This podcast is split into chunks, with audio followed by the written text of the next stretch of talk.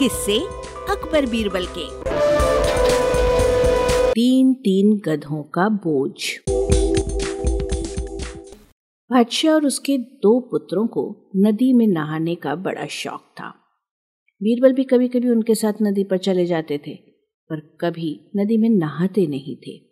बादशाह और उनके दो पुत्र एक दिन बीरबल के साथ नदी में नहाने गए और नदी में नहाने लगे। बीरबल नदी के किनारे जाकर बैठ गए और बादशाह और उनके पुत्रों के वस्त्रों की नदी के किनारे रखवाली करने लगे। बीरबल ने उनके वस्त्र अपने कंधों पर टांग लिए। बादशाह को बीरबल को हमेशा से छेड़ते रहने की आदत थी। नदी में खड़े खड़े बादशाह सलामत ने बीरबल को छेड़ा और कहा कि ऐसा लगता है कि तुम्हारे कंधे पर एक गधे का बोझ लदा है। बीरबल भला कब चुप रहने वाले थे? तुरंत बोले, हुजूर एक नहीं, दो नहीं, तीन गधों का। बादशाह यह सुनकर फ़ौरन चुप्पी साध गए, क्योंकि तीनों के वस्त्र बीरबल ने अपने कंधों पर लटका रखे थे। वाचक स्वर संज्ञा टंडन। अरबा की प्रस्तुति।